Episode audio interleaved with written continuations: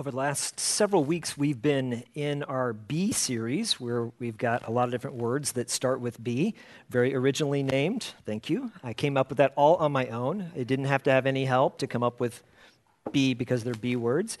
But it began with the question to be or not to be, and that famous question that comes out of Shakespeare's writing, we've taken and turned into something deeper. To be a follower of Jesus or not to be? What does it really mean to follow him, to be his disciple? And we've explored several aspects of that what it means to believe in Jesus. Our destiny is that we are to become like Jesus. Um, ultimately, the end result for you and I, if we've placed our trust in Jesus Christ as, as a Savior, it's not heaven.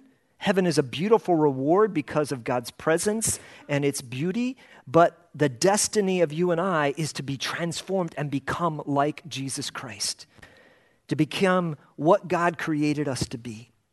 And incorporated into that is a belonging, belonging to Him and to one another.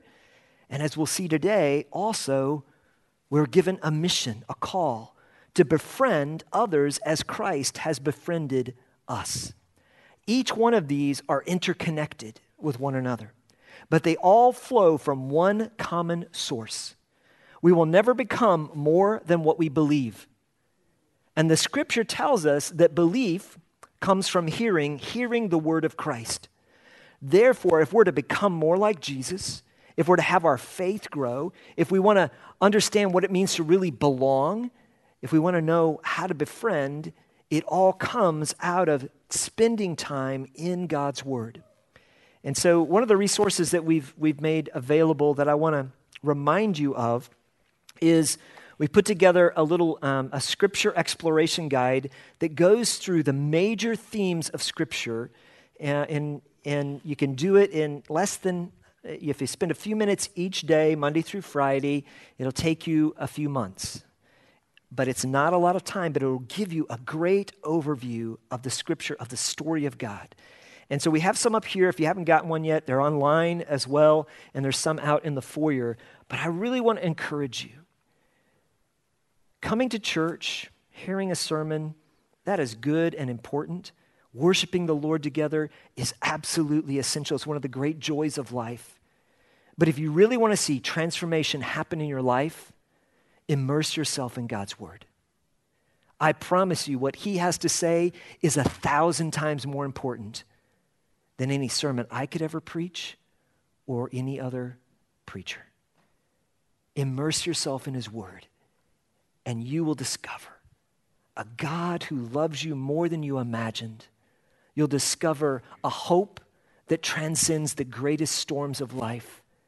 You'll discover a peace that goes with you always you'll discover a purpose that you never knew you had. And it comes from God's love letter to you and to I. Well, today we're going to we're going to look a little bit at that purpose, that call. And, and it begins with friendship. So I want you to think about friendships. What kind of friendships do you have? Do you have good, lasting friendships? Do you have more acquaintances?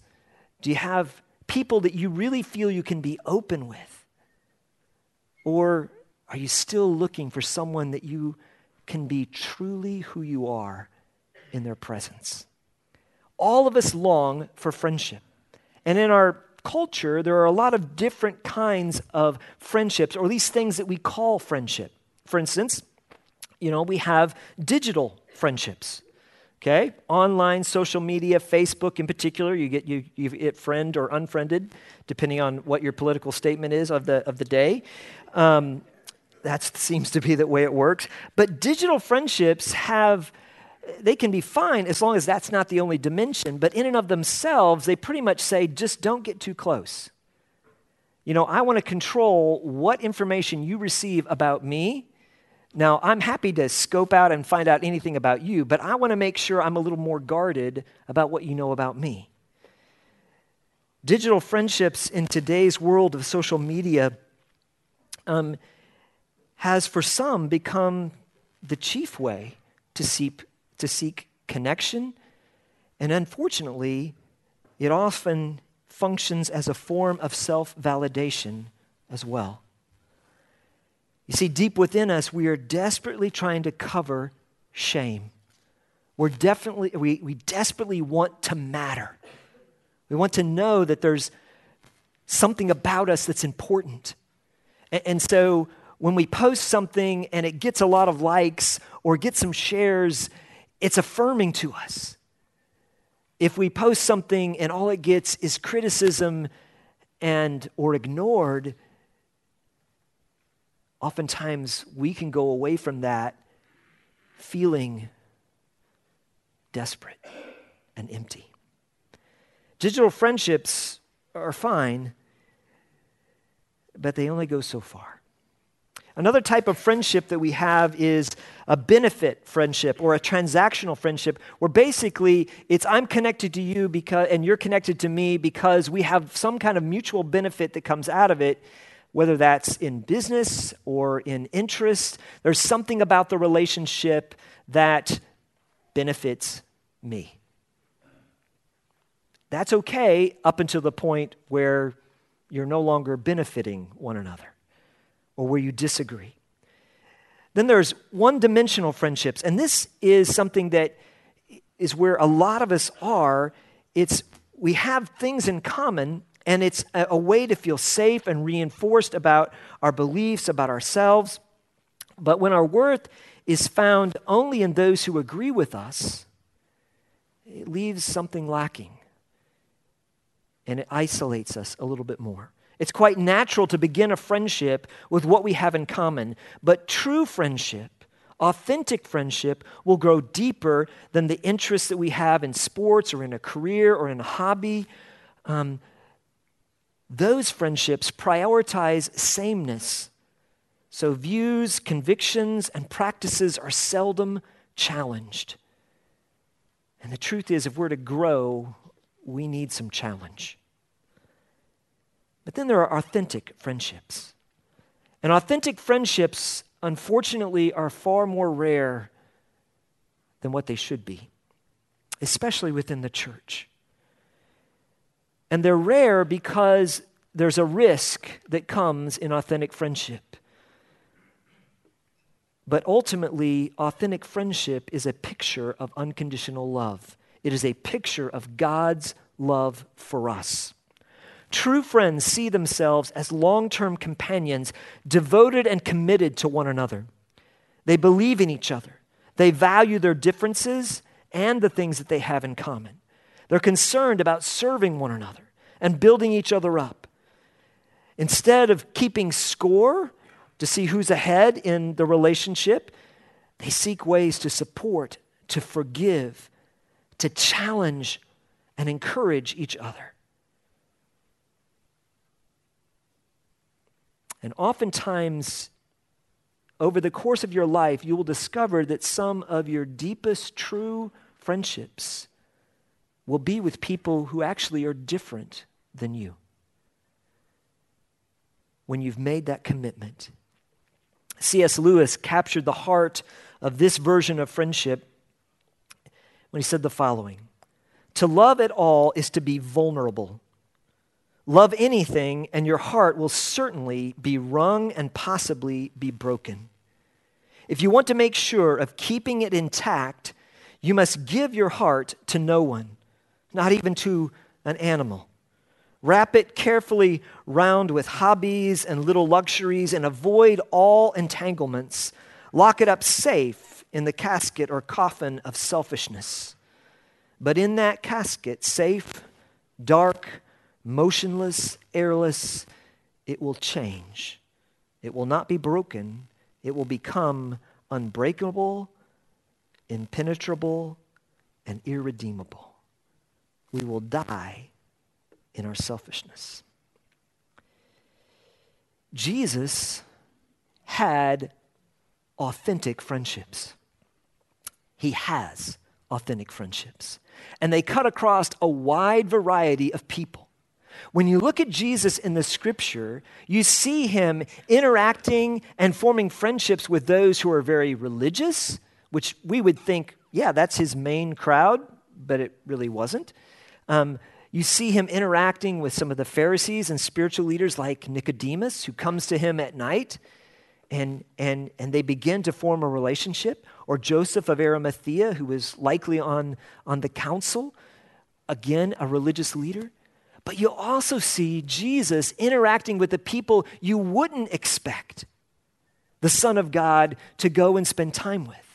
One of which is what we heard about in our scripture today of, of Matthew or, or Levi. In the other Gospels, um, he is called, referred to as Levi, but his preferred name evidently was Matthew because that's how he calls himself in the Gospel of Matthew. He's a tax collector, he's despised by everyone. In fact, Matthew, because of his occupation, would not have been allowed to even go to the temple. He couldn't go to church. He would be an outcast because of the work that he did. And yet, Jesus wants him to be his follower. Does that begin to tell you something about the heart of God for you and for me? It's not based upon our class. It's not based upon how good we look on the outside. He is interested in your heart. He's interested in having an authentic relationship with you. And that's the beautiful part that we come to here is to understand that Jesus has befriended you and I. He offers us a deep, authentic friendship with all of its facets, all of its joys and wonders. Listen to what he says in John 15, verse 12. This is my commandment that you love one another as I have loved you. Greater love has no one than this, than someone lay down his life for his friends. You are my friends if you do what I command you. No longer do I call you servants, for the servant does not know what his master is doing, but I have called you friends. For all that I have heard from my Father, I have made known to you. You did not choose me, but I chose you and appointed you that you should go and bear fruit, and that your fruit should abide. Your life should make a difference. So that whatever you ask the Father in my name, he will give it to you.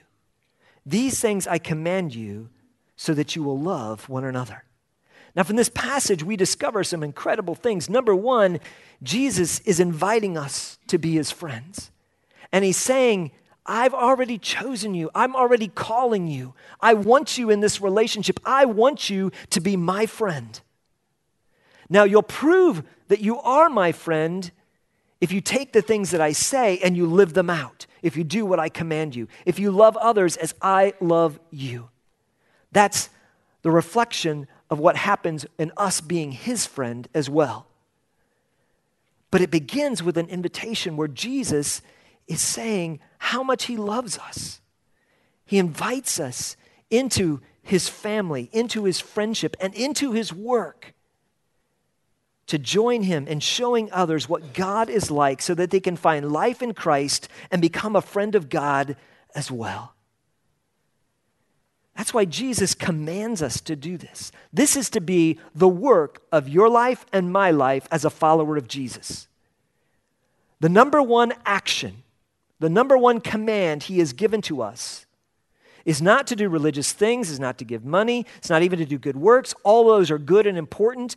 What he commands us first is to love others like he loves us, to befriend others as he has befriended us.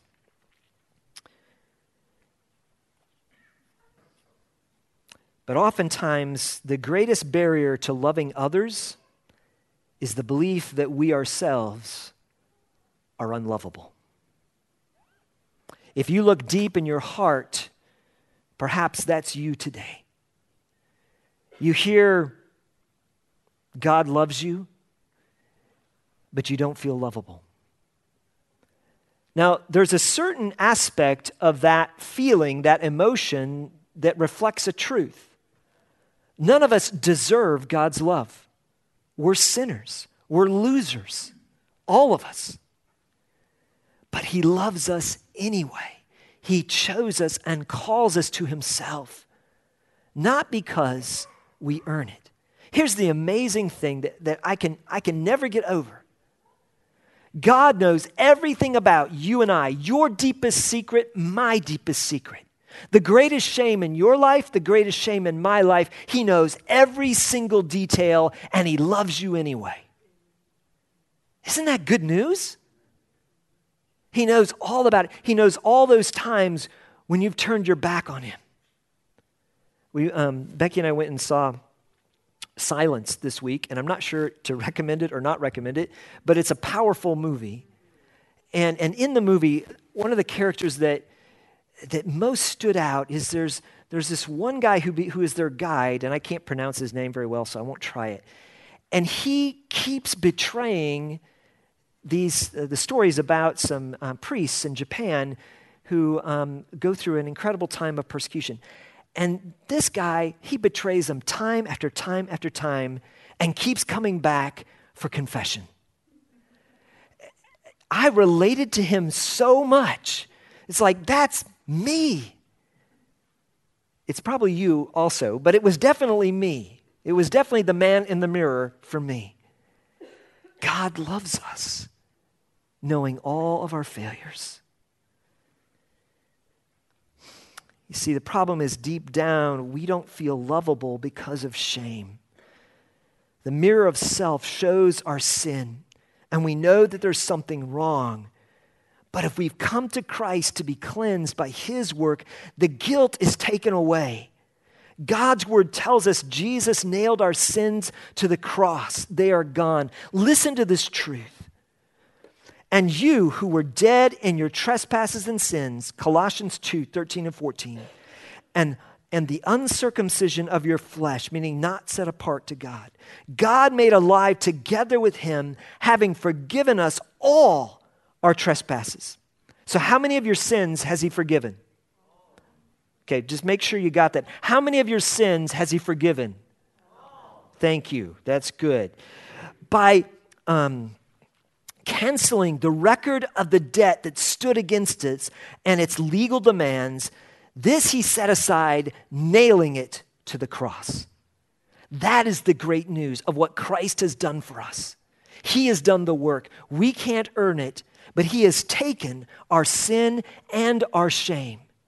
And here's, here's the truth legally, the guilt is gone, but often the shame remains. It stains our souls and causes us to attempt to cover our shame because of unbelief. Because we don't really believe God loves us that much.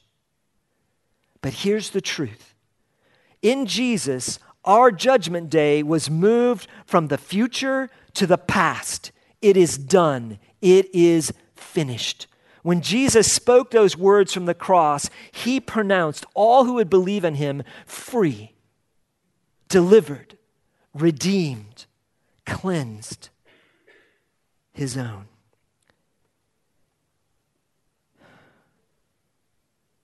But because of shame, we will often use anything the way that we look, our status, our career, our family, humor, friendships, religion, sex, influence, f- our finances to try to rewrite our story to make ourselves look better.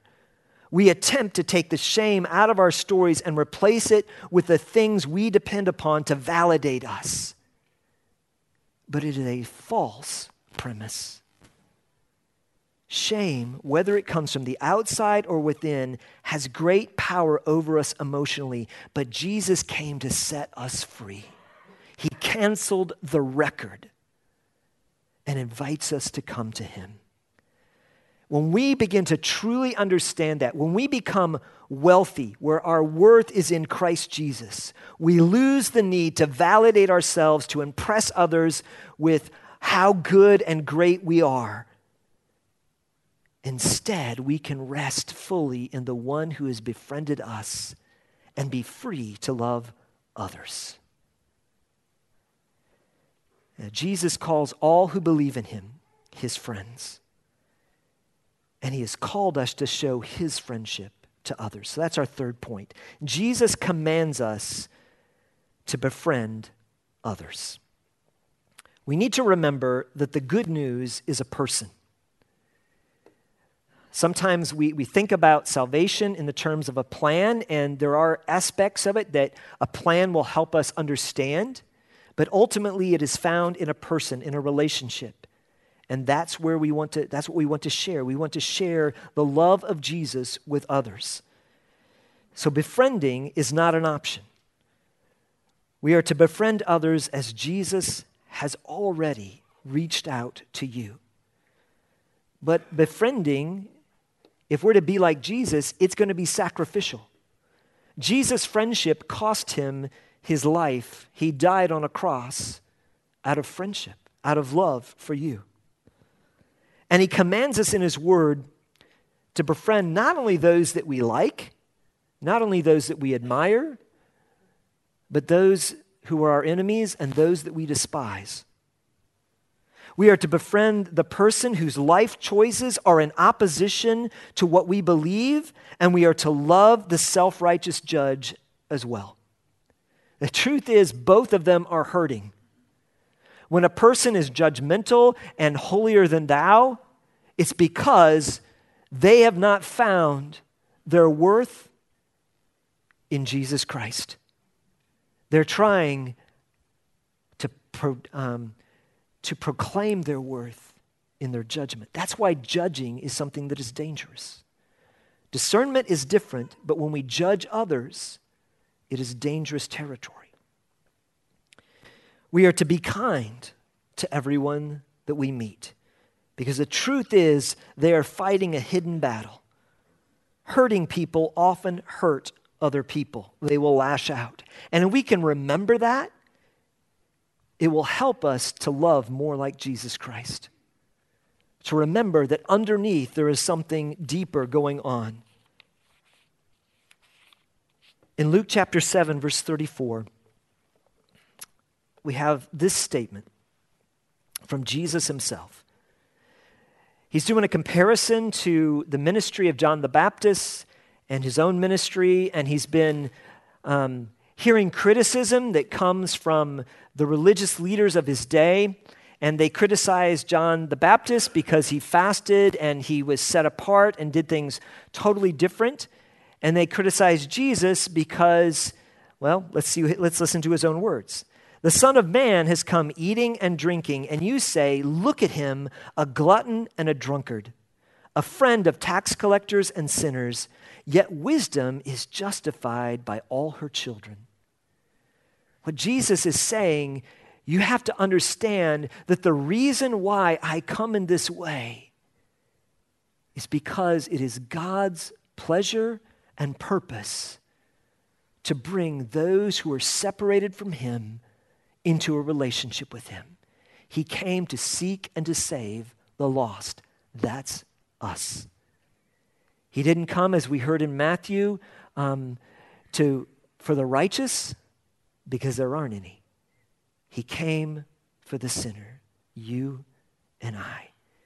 These are Jesus' own words, and, and that's what we see lived out. He earned this reputation beginning with the call of Matthew. So let's look at it again. And as you hear this, you need to understand the setting.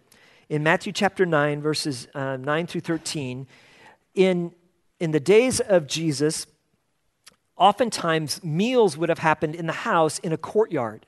And the courtyard area would provide a lot of space so that you could have large banquets, but it also provided an open area where anybody who was walking by or any of the public could actually join in and hear the discussion of the day. Now, understand, they didn't sit down at their televisions or their computers or go to the movie theater. So, the greatest entertainment in town was whoever was having a banquet. There would be entertainment there, perhaps. There would be interesting discussions. It's where you would go to hang out. Now that sounds weird to us because it's, you know, you think like having balconies around your, your dinner table and people are all watching to see what you do, but that's what it was like. There's a whole courtyard of people peering in to see what's happening at Matthew's house. And what they see is this rabbi, Jesus, who's done incredible miracles and whose, whose teaching is amazing. It comes from something deep and it's filled with wisdom, and yet, contrary to everything that they expect, he's socializing with the people who are the outcasts. That's the setting. And everybody's there watching it, including the religious leaders. It's the, it's the only show in town on this particular day. Matthew 9, 9 through 13. As Jesus passed on from there, he saw a man called Matthew sitting at the tax booth. And he said to him, Follow me. And he rose and followed him. Now, we read that, and, and if we just blow past it, you are going to miss incredible things we're going to try to unpack here in a few moments. Because that little statement, what, what happens here, is absolutely earth shattering, especially for Matthew. As Jesus reclined at table in the house, behold, many tax collectors and sinners came and were reclining with Jesus and his disciples. It was a party, lots of people came in. And when the Pharisees saw this, so they're outside looking in, right? Okay, they're watching. They said to his disciples, Why does your teacher eat with the tax collectors and sinners? But when he heard it, he said, Those who are well have no need of a physician, but those who are sick. Go and learn what this means. I desire Murray, I'm Murray. I desire mercy and not sacrifice. If your name is Murray, he desires you too. So you just go with that one. I desire mercy and not sacrifice. For I came not to call the righteous, but sinners. Now, this passage sets a pattern for us as well, because he has called us to befriend others in the same way. Not because we deserve or they deserve God's friendship but because he offers it. So, how do we get there? How do we become like Jesus? How do we love others? How do we befriend others like Jesus? Well, first of all, our love must become a person to us before it is an action. That means it begins in our heart attitude. That we have to determine that we want to be like Jesus Christ and we want to love others as he does. That means we have to value others in the same way that Jesus does. Love is a person first before it's an action. That means we need to see the person before we see what they do. Oftentimes, we, what you see identified here in this passage is the Pharisees, they saw the acts of these people. They saw the career of the tax collectors, and they were despised because they were known to be cheats. It was their responsibility to collect the taxes for the Roman government. And Israel at this day is enslaved by the Roman government. So they're paying taxes to the ones who own them as slaves. They're not getting benefit back from it. I suppose there's some small benefit in that their roads are being improved, but in general, it's not like what most of our countries would have, where the taxes that you pay to some degree benefit the whole. The taxes that they paid benefited Rome and benefited the tax collectors because they would add however much they could get away with on top. That's why they were despised by the people. You couldn't get any lower socially than to be a tax collector. It was the bottom of the heap. In fact, it wasn't the bottom of the list, they were scratched off the list. Okay? They would never be invited to anything that decent people would have. But that's where Jesus goes. So love must be a person to us before it becomes an action. And we see this in beginning in verse 9 as Jesus passed. Jesus was intentionally seeking out friends. He was proactive. He went to them. He was seeking and he took an initiative. You see, what we see here first is Jesus' lifestyle was a mission. He wasn't just concerned about getting from A to B, he was always looking for who the Father was drawing to his heart. He was looking for the work of the Holy Spirit in the lives of others. He was looking for people. That's what we need to do as well. We need to have that kind of attitude, that kind of prayer. God, show me someone today that you want me to have an interaction with. That's the first step to befriending like Jesus. Secondly, To befriend like Jesus, we must see others with his eyes. And I love this, this simple phrase. In verse 9, he saw a man called Matthew. Now, here's what's powerful it doesn't say he saw a tax collector called Matthew, it says he saw a man. He saw someone created in the image of God who has a reflection of the Imago Dei, God's likeness still in him, even though he's a sinner and maybe is as far away from God as you can get. That's not what he saw first. He didn't see his occupation, he saw someone made, created in the image of God, who has value. That's what we have to see. And we need to ask the Lord to give us eyes like Jesus to see others in that way. the truth is, most of us, including myself, have cataracts of judgment that cloud our eyes, that He needs to remove from our eyes so that we can see others as Jesus sees them, to see their worth and their value. Thirdly, to befriend like Jesus, we need to eat with and welcome others. When you read through the New Testament, you discover that much of Jesus' ministry happened at meals. There's, there's something about having a meal together that makes it common ground, that gives an opportunity for you to share as, um, as equals with one another and to take an interest because you're sharing in a common need. We all need food, and you're sharing in a common enjoyment, both in the, the wonders of what you're eating and in the conversation that takes place. It's, it's interesting because there's something um, that takes down our guard when we share a meal together. There's a different expectation than just having a conversation. And all through the New Testament, we see Jesus doing ministry at meals. Meals were not just about food, it was about sharing in something deeper. And honestly, I believe that one of the things that is, that is missing in the church today and missing in my own heart and life is the practice of truly forming friendships and having meals together, both with believers and unbelievers. In the early church, this was a regular part of worship. It wasn't, it wasn't just something that they did occasionally, it was regular. When you read in Acts chapter 2, the practices of the church, one of those was breaking bread together. And yes, it refers to communion, to the Lord's Supper, but it referred to more than that. And the practice of the early church up until the time of Constantine, when um, Christianity became the official religion of Rome, it was the practice of the early church to have agape or love feasts. Now, those got out of hand. We read about that in 1 Corinthians, and, and some bad things were happening.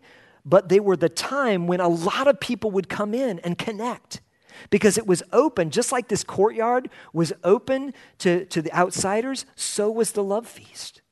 They would share meals together, and it was often in that context that people began to see Jesus Christ for who he really is.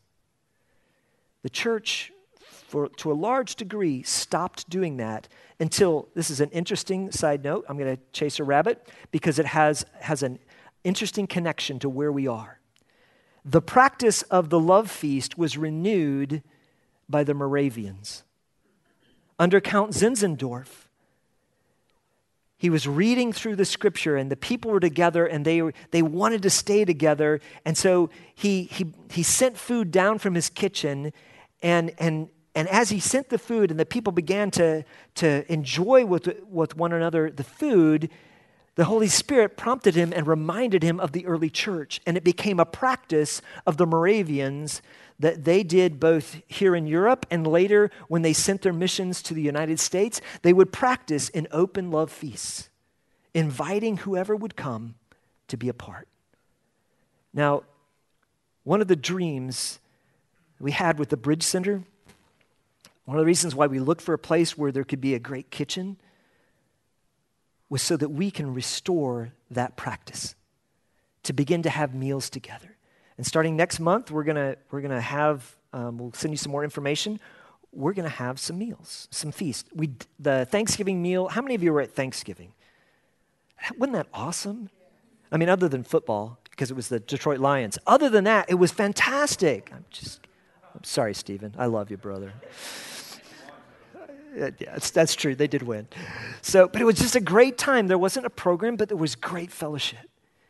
And we need to do that. And, and in my heart, my, my dream is that God will allow us to use meals together to love one another, to grow with one another, to reach out to other people. I mean, imagine it. What if we were to have, we have so many treasures within this church because of our different cultures. You know, I would love to taste Ethiopian food. I would love, you know, to get an idea from, from Daniel and Frey. Okay, what's a great Ethiopian dish? How can we make that and share that with people so we get a taste of your homeland? Or I really like Indonesian food. Okay? Same kind of thing with that. Or maybe it's, I mean, it doesn't matter where it comes from, but this is opportunities for us to grow, but also to be able to reach out and invite people in. That's what was happening here. And I believe that whether it's a feast together as a large body or whether it's us as individuals, we need to make a practice of eating with one another and eating with those who do not yet know Christ, because that is oftentimes where the greatest conversations will happen. It is a beautiful, beautiful thing, and I believe God would have us do more of it. To befriend like Jesus, also, we need to make a practice of giving grace to others. And this is incredibly significant. Jesus not only saw potential in Matthew, he actively gave grace out to him and to others.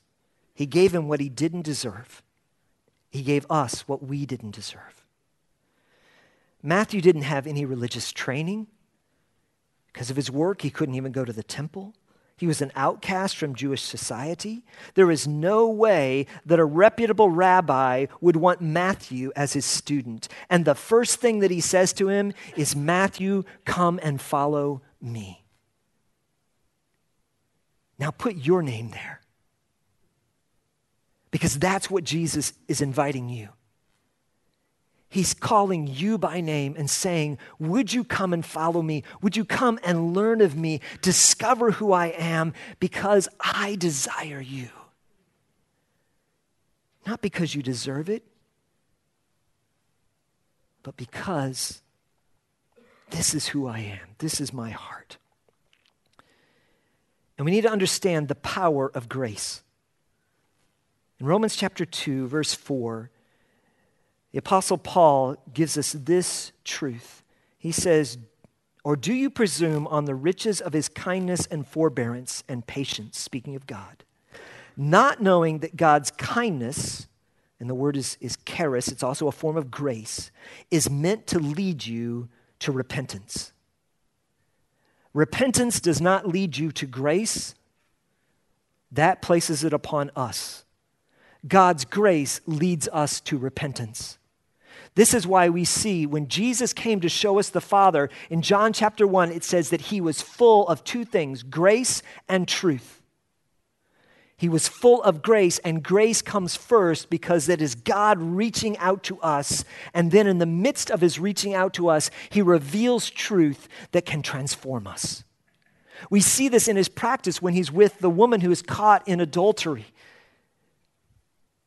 And he says to her, he asks her, Where are those who condemn you? And he says, They're gone, because he said, He who is without sin, let him cast the first stone.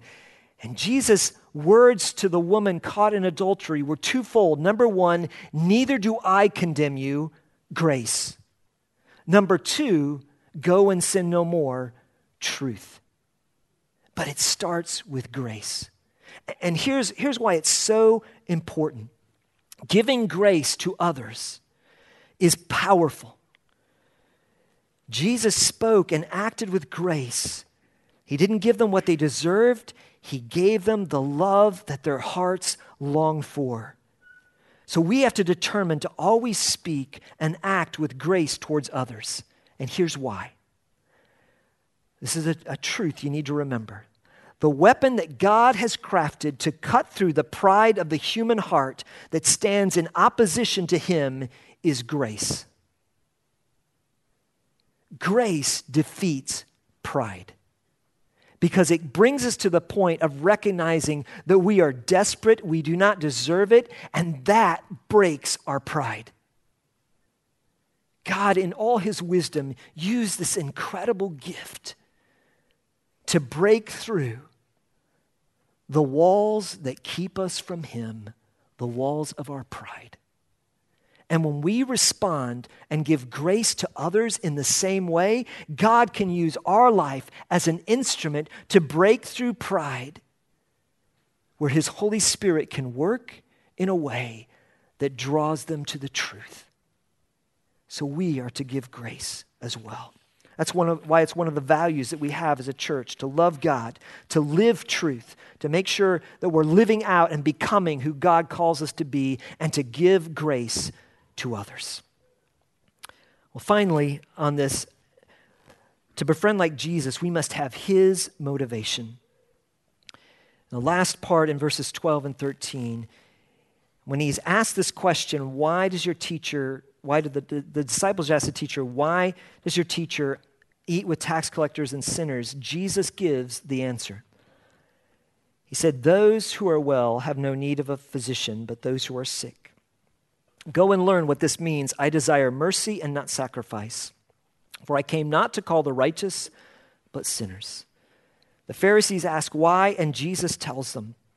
And in telling them, he quotes from the book of Hosea, chapter 6, verse 6. And here's, here's how it reads in Hosea For I desire steadfast love and not sacrifice, the knowledge of God rather than burnt offerings. What he's saying is, you're looking at it from the outside, looking for rituals and people to conform to those. I'm looking to show love and have people come to a true knowledge of who I am. That's why I give grace, is because it will lead to repentance and transformation in their life. And that's what we're called to do. We're called to befriend others as Christ has befriended us. And here's the thing God is going to use you. This is the one thing I want you to take away. If you forget everything else I rambled around saying, take away this.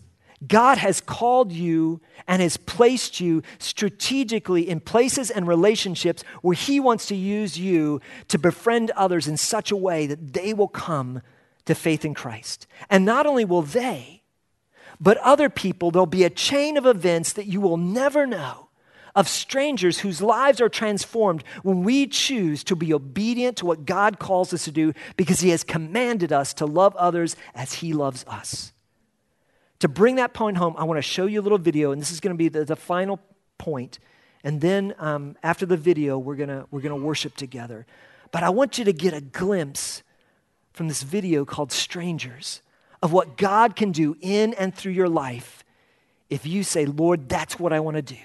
I want to befriend others like you. Let's play the clip.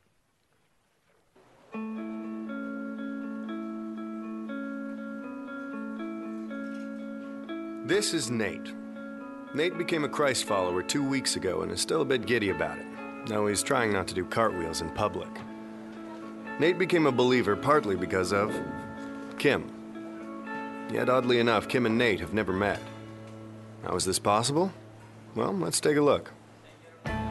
Kim loved Jesus from an early age, and in college she had a huge impact on her friends. While most of her peers used their college years to, well, experiment, Kim didn't. She remained committed to her faith, and it showed. It especially showed to Lisa, her roommate, who confessed to Kim that she wanted whatever it was that made Kim so strong. Kim shared her faith with Lisa, and Lisa believed.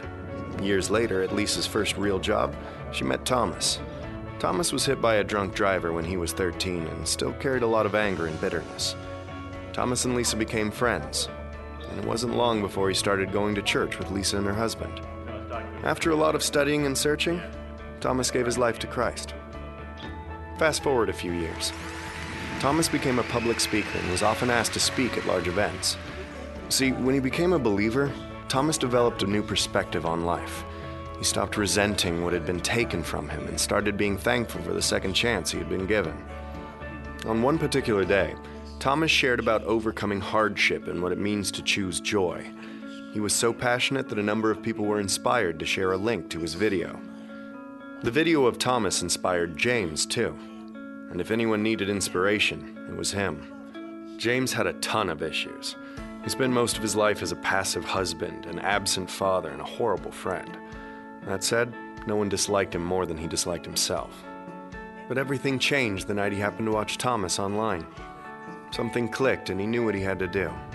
He surrendered his miserable life to someone greater, and he was forever changed. James fought hard to make up for the lost years with his family, and he also began working with young men who were in danger of throwing their lives away. One of those men was Nate. Nate didn't really know his own dad, and he had no real direction in life, ultimately bouncing from one bad decision to another. Because of that, he often found himself in trouble with the law. No one had ever showed him what it looked like to be a real man. That is, until he met James. James became the first father figure Nate ever had. He learned about honesty, self control, humility, and integrity, and where those traits come from. Two months later, Nate publicly declared his belief in Christ, and of course, James was there.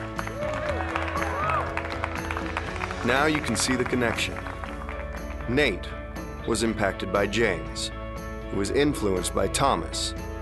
Thomas on Uncommon Joy and Lisa, who learned of Jesus from Kim. Kim's relationship with God eventually led to Nate's. Funny how these two people have never met and never will.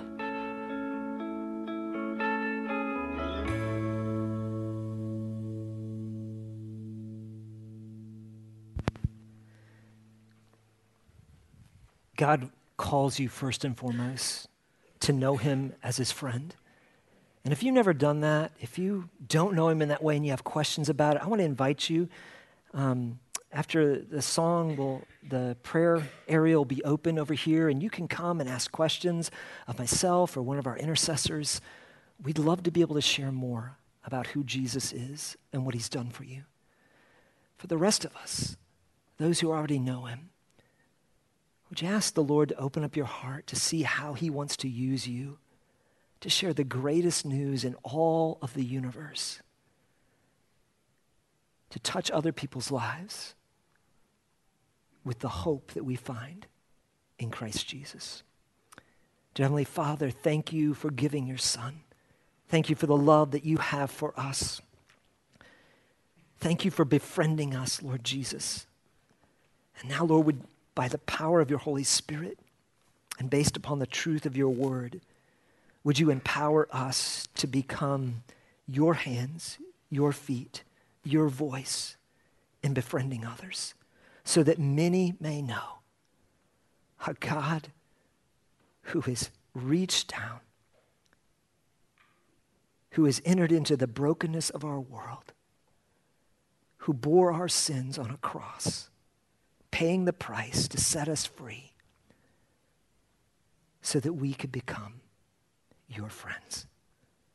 Oh Lord, let that truth sink deep into our hearts and change us, we pray. In Jesus' name, amen.